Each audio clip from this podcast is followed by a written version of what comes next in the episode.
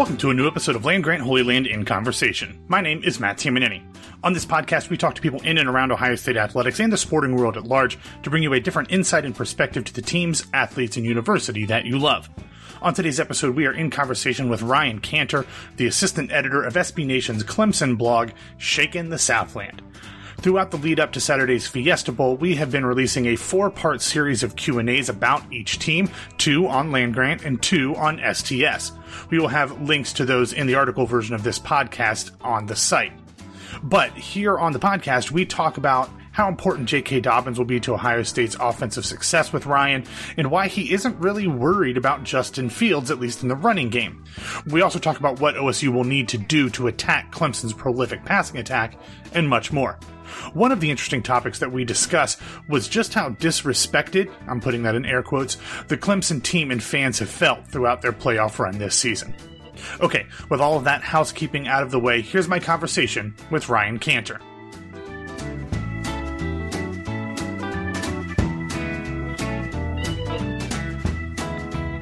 Right, so let's start with something, you know, kind of macro level. I think a lot of Ohio State fans are cautiously optimistic. I don't think anybody expects Ohio State, at least the level headed, non insane fans, don't expect Ohio State to go out and blow out Clemson. But I also don't think that they expect Ohio State to get blown out like they did the last time these two teams played in the Fiesta Bowl. Judging by our mentions and some of the comments on your site, I feel like Clemson might have a slightly different approach from the fans' perspective as to how they're seeing that game. How how can you summarize how the fans are looking at this matchup coming up on Saturday? Yeah, I think Clemson fans, after years of uh, not being very confident going into any big game, I think we've got such a run going that we expect to win most games, and especially after the way the season went, where we played mostly not very good competition. I mean, Virginia's a decent team, and Texas A&M's okay, but generally we went into the game with a you know a three touchdown spread or more, and the games were mostly non-competitive. Um, that's not to say we think that Ohio State's just like those teams. We certainly don't. But, you know, we're on a 28 game win streak and, you know, it's been a long time since we lost a game and you sort of just assume they're going to win after a while. So I think that's part of it. Um, I think the 31-0 victory in 2016, uh, when we were underdogs is part of it. Um, I think it's just, you know, really high confidence in, uh, in this team based on what they've done, not just this year, but I think in past years. And I think it is very reasonable to look at past years and say, hey, you know, our schedule this year might have been junk. It really was. But a lot of these guys are the same guys who destroyed Alabama and Notre Dame. They didn't just turn bad because the schedule happened to be weak this year. So I think that's where a lot of the confidence comes from. I do think Clemson fans, especially on Twitter, could sometimes be overly defensive. Um, and so you're probably seeing some of that. But I think in general, yeah, Clemson fans think this be a lot closer to 2016, but are pretty confident that we will end up winning. I think all fans can get defensive on Twitter. I don't know that that's necessarily just a Clemson thing. I think that's true for Ohio State uh, as well. But you mentioned the fact that a lot of these guys are part of the team that ran through the college football playoff last year. However, there have been some key graduations, people moving on to the NFL. If there is a part of this team that maybe doesn't live up to what it was in 2018, where would that be? So it's been surprising that the defense hasn't taken a step back. We, we thought the offense would be good, and it was actually a little bit of a disappointment early in the year uh, that they weren't just unbelievable. It took them uh, six, seven games or so before they really locked in and kind of became the juggernaut we expected. But the defense we figured would be a little hit or miss, and they haven't been. Um, they're number four in scoring defense. Uh, they're number 10 in rushing yards. They've been uh, number one in scoring defense. Sorry, I had it reversed. Uh, they're number nine in rushing yards uh, per carry allowed. They're number one in yards per pass allowed, uh, pass attempt. It, it's wild and it's it's really surprising. We don't have you know five star type guys um, in the secondary quite like you do. I mean, we have some AJ Terrell, uh, super talented. Uh, Derion Kendrick was a five star wide receiver, but uh, you know we've got a lot of guys like Tanner Muse and Nolan uh, Nolan Turner guys like that, they have just developed over the course of their career and are playing at a high level. Didn't necessarily think that that would work out to the point that our defense would be technically slightly better, although some of that might be the schedule um, than last year. So we'll see how they do against the run. They've been fine. As I mentioned, uh, ninth in yards per carry uh, rushing allowed.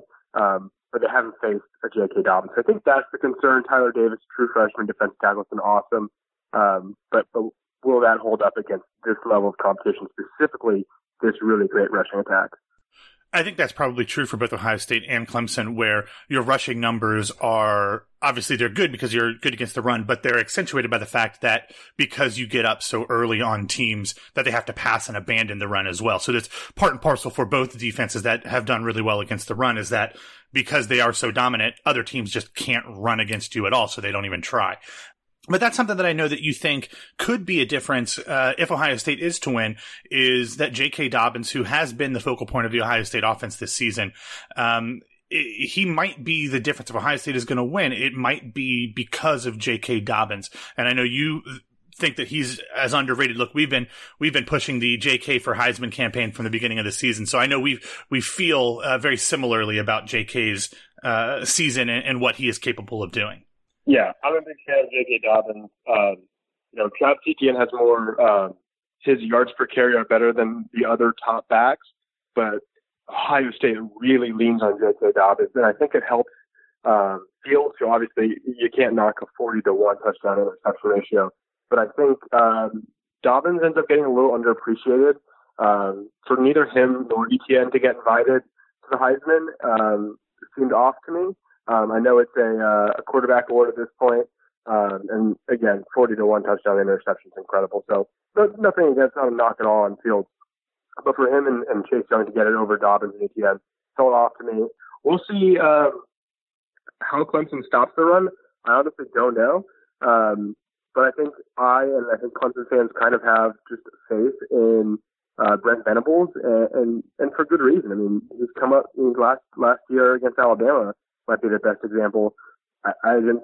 No one thought that that Tua-led offense was in any way stoppable, and they scored 16 points. So um, I don't know how they're going to do it, but he, he seems to usually find a way. So you don't really bet against them. So that's kind of where we're at there. But I, I do think J.K. Dobbins uh, and that rushing attack is is the biggest threat, and their kind of most clear, wide path to a victory over Clemson. Yeah, Well, as as the teams have gotten to Arizona this week, we've heard a little bit from Justin Fields about whether or not his knee is 100%. He said it's 80 to 85. It seemed like he was answering that honestly, but you never really know with these teams what they're actually sharing being true and what they're not. How important do you think it is for Ohio State to have that running threat at quarterback to be able to attack this Clemson defense? Do you think that's something that the Clemson defense is prepared for? Do you think that they uh, that might be something that could help swing the balance in favor of J.K. Dobbins having a breakout game, or do you think that it's just it's just another option for him? Is, does that make sense? Yeah, I mean it'll certainly help, right? Uh, having another yeah. running threat to really do the zone read will certainly help. I don't think that's a kryptonite type thing for this defense. Right. Um, obviously, it's a great asset. Um, but years ago, prior to us having Brent Venables, um, we could shut down. We had uh, Kevin Steele, who's actually really good at Auburn now. Um, but but at Clemson, he wasn't that good. He would he would shut down traditional offenses, but as soon as we saw something that was a little bit more spread with a mobile quarterback, um, or God forbid the triple option, we would just get torched. Um, that's not really the case anymore. We've done a, a pretty good job controlling um, or limiting mobile quarterbacks. Um, Bryce Perkins is one of the best uh, mobile quarterbacks in the country. They scored 17 against us. It was our worst defensive performance um, from a yard stand, standpoint.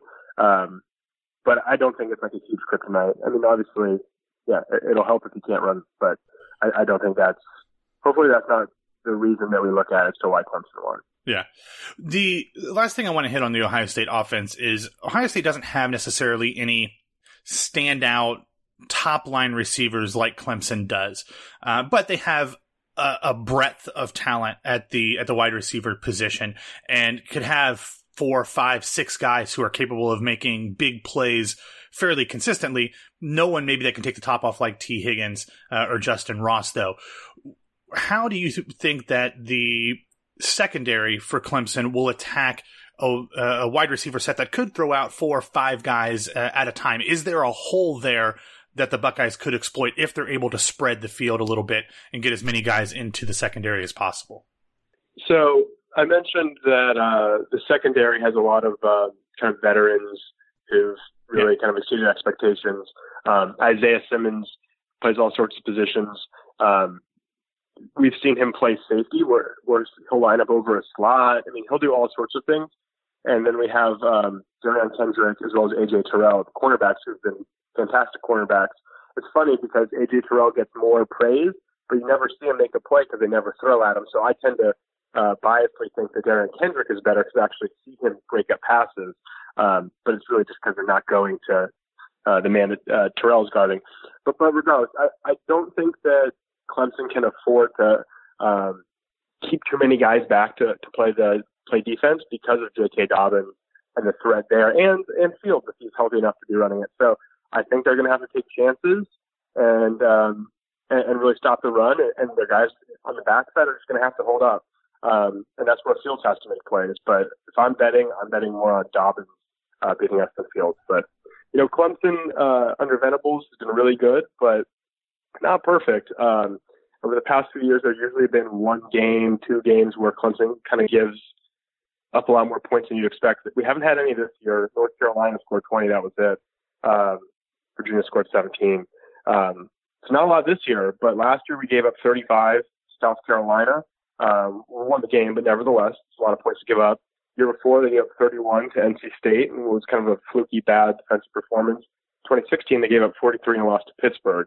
Um, so there's sometimes there's like one fluke thing that, um, you know, for whatever reason, Clemson gives up uh, more points than you expect in, in one game, and um, you know you're not going to bet on that one game being now, but but it could be. And um, but I, I tend to think that Dobbins and the rushing attack is, is what's going to have to do it um, because I just don't think uh, if you're wanting to get into a shootout and trade points, I just don't think you could bet against this wide receiver core.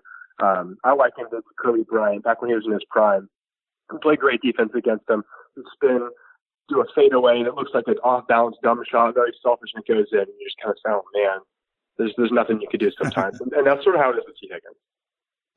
Well, let's let's talk about the wide receivers because there's been a lot of discussion, at least on the Ohio State beat, about how the Buckeyes will look to defend the really potent passing attack from Trevor Lawrence and Tee Higgins and, and Justin Ross and the rest of the team. A lot of the discussion has been about whether they break from what they normally been playing all season and just playing a single high safety. Maybe they put a second safety back uh, out there. Has there been anybody who's been able to shut down these receivers? Like, I feel like no matter what you try, they're just good enough that they're going to figure out a way to make catches. I mean, has anybody been able to slow them down this season? I mean, again, like you said, that really pulling them in the second half is probably the only thing that's ever been able to slow them down. Yeah, I mean, we really haven't faced a defense quite like you guys, uh, quite like Ohio State, that is. Um, so I don't want to sound like braggadocious, but, but yeah, I mean, they haven't stopped us. Virginia is a is a really strong defense, um, and we scored over 60 points against them. They're uh, at least before the bowl game, they were seventh in sacks per game. They're a solid defense, and when the Coastal, and sure the Coast is not great, but Virginia's a quality team and, we just, I mean, they they were just totally not competitive. Um, at least when when our offense was on the field. So we'll see. I, I think Ohio State's offense um, is extremely proven. They think some really good rush defenses, some really good defenses. Period. Wisconsin's good. I think the thing that maybe scares me most is J.K. Dobbins ran all over Penn State, and their Penn State is number one in uh, yards per carry defense. So I think the Ohio State offense is extremely proven, really dangerous, and very impressive. On defense, I think they're good, but they haven't played a great quarterback. Wisconsin's fine. The Jonathan Taylor's not some running back, but in terms of um, yards per game, like total yardage, Indiana's the best offense they've seen. Not against Indiana, but I mean, Clemson's schedule is bad. It's not really comparative. It's just pointing out that Ohio State yeah. hasn't seen anything like this. So this could possibly be a shootout. Yeah. Well, I think the thing is, is that whether it's Ohio State or Clemson, even if you can say yes, Ohio State's schedule was, you know, uh, definitively better, the types of teams that Ohio State has played, whether it was Penn State or Michigan or Wisconsin, they haven't been even constructed the same way that Clemson has, let alone the same talent. Um, most of those teams were run based teams. And while Travis Etienne is great, they, no one even had two wide receivers that were even close uh, to Clemson's uh, top two, let alone having the depth of receiver uh, that they have. And of course, Trevor Lawrence is better than any quarterback that Ohio State's faced as well. So I think it's one of those things where I feel like it it's a little bit of an unknown. It's hard to for both sides of the ball and both teams. It's hard to necessarily even uh, extrapolate what we've seen because it, it's hard to know what the level of competition was and how that really translates to what we're going to see at the Fiesta Bowl on Saturday. Yeah, I, I totally agree. I think there's a lot of unknowns. Uh, I'm not betting on a blowout, but honestly, wouldn't be totally shocking either way because these teams just haven't seen anything like each other. Um, unlike LSU, right? They're they're the total opposite cases. We've right. seen their weaknesses. They don't seem quite as good as these two teams, but there's a lot less. You know, there's a lot more certainty with them. They've they've beaten teams that are more varied. They've beaten better teams. They've faced a ton of them. So we we know more about LSU. These two teams, we I think I think we both think are better than LSU. Um, and we both think both of them are better than LSU, but there's a yeah. lot less that we know. Yeah, no, I totally agree. I feel like whether or not the winner of the Fiesta Bowl ends up winning the national championship game, that's whatever happens in a 60 minute game is one thing, but I think they will both, whoever wins, will end up being favored uh, in that game by a maybe not a ton, but by a few points more than Clemson is favored by uh, this week. But kind of looking at the the team as a whole, I think Ohio State is hoping that the only way that they can really slow down the passing game of Clemson is if Chase Young is able to get back to the form that he had before the last two games of the year and really just wreak unbelievable havoc in the backfield uh, and not really give Trevor Lawrence the chance to make throws downfield. Um, Michigan and Wisconsin kept him out of the sack column. Now he was still effective with pressures and eating up like two or three blockers at a time so other players can get back there. But from a lot of the analysis that we've seen and from the game games that I've ended up watching, Clemson is more or less going to throw the ball deep if they're going to throw the ball. They don't do as much short over the middle as some of those teams that uh, got rid of the ball quickly and were able to neutralize Chase Young a bit because of that. Do you expect to see them throw the ball short or get rid of it, uh, maybe three step drops rather than seven step drops. What do you expect the offensive game plan will be to try to neutralize, probably, I would assume, the best pass rusher that Clemson is going to see this season? Yeah, no, he certainly is. It's it's sort of weird hearing this question because it's always been the reverse for for us totally. writing, yeah, yeah. and you know, um, I think it was NC State last year we had written about man they're they're going to do a really good job getting it out quickly, little pop passes because we're going to eat up their offensive line. I think it was that game, and then we saw it happen. We're like, hey, that was a decent strategy. Didn't work, but um, that's basically all you can do. Now we're kind of in that position. Um, I would say that our offensive line has been very good. They're fifth in sacks, sacks allowed per game, um, one per game. Um, now we've seen them get consistently beat by a great pass rusher before Zach Allen ate up. Um, it was uh, whichever tackle. I don't I don't know if it was right or left tackle if they moved them, him around or not. But he, he was eating them up, um, getting to Trevor Lawrence. Uh, this was not the season, but season prior. Um, and that's certainly slowed down the offense. And I think that's sort of the recipe that Ohio State um, will need. I think beyond just running the ball really well, making it a shootout, I think the way the second piece to their kind of path to victory is get a ton of pressure on Trevor Lawrence. Um, we're not as um, focused on deep routes as we were early in the season. I think you know, okay. I think most people know that um, Lawrence struggled, at least relatively speaking, in the year. He had 14 touchdowns, eight picks, and then since has been 20 touchdowns, no picks. Uh, and a lot of that issue was him forcing it downfield, not taking checkdowns, not hitting the you know slants over the middle. That's really changed, and, and his production's gone up as a result. So I don't think we're quite as um, uh, focused on, on kind of just hail, hail marrying it downfield as maybe the whole season stats, or if you if you watch film early in the season might indicate. So I'm not as concerned with that. The offensive line was good, and, our passing game has become more varied. Um, but yeah, I mean, I think I think it's a huge concern, and that's that's probably advantage Ohio State. The pass rushes, that's in college football. Yeah, yeah, yeah, absolutely. Well, so far in the lead up to this game, I feel like we've seen both coaches try to play the disrespect underdog card uh, quite a bit more than two of the three best teams in the country really need to. Uh, we obviously, there's been a lot of talk about Dabo uh, doing it towards the end of the regular season. There's been a lot of video from the Ohio State beat writers of Ryan Day really getting animated, uh, playing basically almost the exact same card uh, that Dabo did at practice uh, out in the Fiesta Bowl.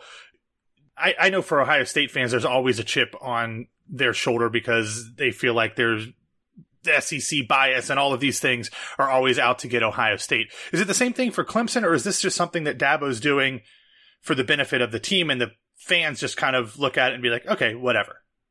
Um, no, so I kind of mentioned that Clemson fans on Twitter, just like everyone on Twitter, can be overly sensitive. Um, and I, I think this is kind of part of it is is we've kind of um, kind of usurped Alabama and kind of what they were. Uh, not totally. I mean, Alabama's awesome. Man. Don't no, but I, I agree. Them, I completely agree with you. I think that there's no doubt right now that Clemson's the number one program in the country.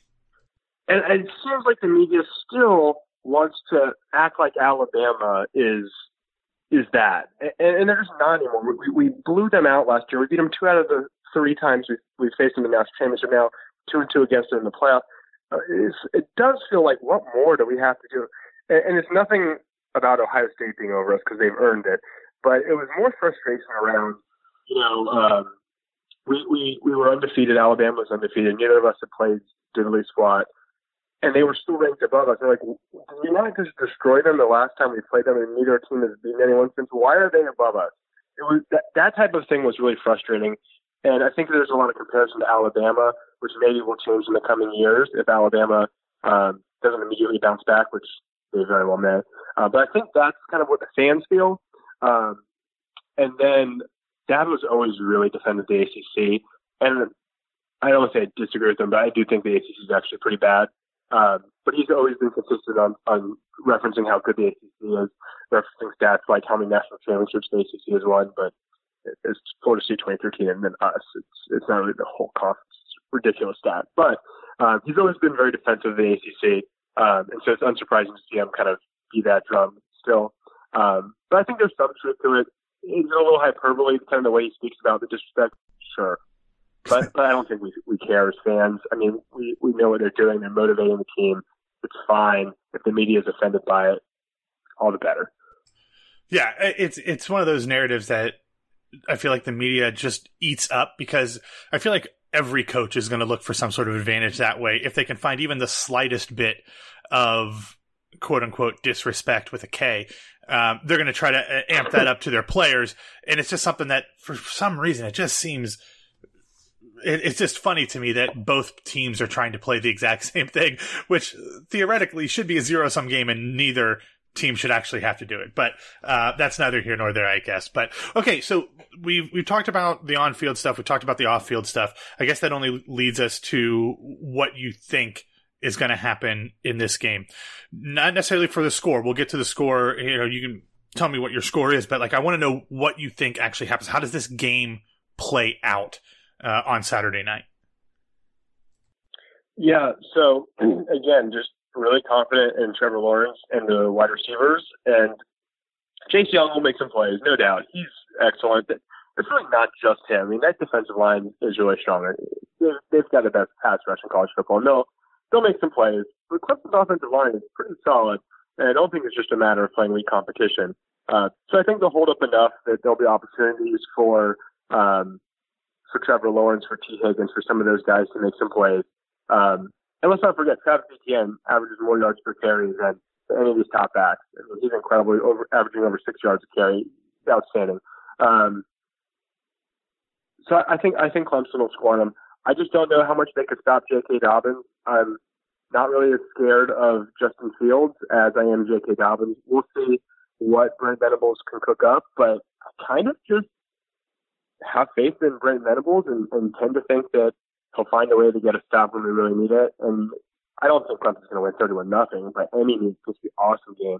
Um, but I think uh, I think they could slow Ohio State down just enough that Clemson stars on the outside can make the plays, and, and, and that'll that'll carry the day. It's a great game. So do you have a if if you don't want to say a specific score, do you have a, at least a range of where you think this will be played? Do you think it'll be in the in the 40s or the 30s or maybe low 30s or uh, high 20s? Where do you think this uh, score ends up being?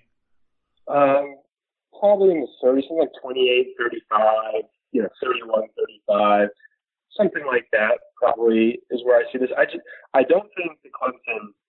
So I don't think that Clemson has seen an offense like this. So yeah, we're we're giving up like 10 points a game, but this is a different ball game. This offense, um, and this is a different ball game with this defense. But like we talked about before, Ohio State, I don't think has seen anything close to this type of offense from Clemson.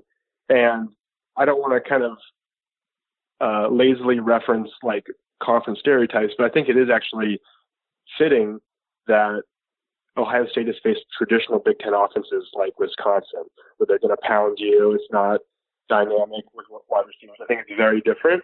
Um, and I, I think Clemson will score enough points. So I, I'd be very surprised if this was a, you know, 17, 21, 21, 24 type game. That would shock me. Um, John CTN, just to correct my stat, averaging 8.2 yards per carry. Yeah, we haven't faced great defenses, but I, I, that's not going to change by four yards per carry. He'll get his. I think Clemson can score. Um, I think I don't want to call it a total shootout, but I'd be surprised if Clemson's held under, let's say, under 30 would be surprising. Yeah, I think somewhere mid 30s to even low 40s for both teams, even I, I, think that that seems about right. I think the defenses are both very good, but I do think that the offenses are so multifaceted that um, I think they'll both find ways to get their points. But uh, well, Ryan, I appreciate it. Enjoy the game. Um, I like I'm with you. I think no matter what ends up happening, it's going to be an entertaining contest. Probably fraught, um, on, at least on our side. I know that I'll uh, we'll we'll probably all be very nervous from the Buckeye perspective uh, throughout the entire game because it always seems that something weird happens in these games, and I'm not looking forward to figuring out what that is. But uh, uh, I think it'll end up being a, a, great game, and probably even better than whatever happens uh, in the national yeah. championship game in two weeks. Yeah, very well. Maybe this is uh, this is the biggest and the best game of college football all season long. Uh, and whoever, regardless of who wins, both teams have a lot to be proud of. It's been a heck of a season for both of them. Yeah. Hopefully, uh, Clemson's run doesn't stop here though. Yeah, yeah. Agree to disagree.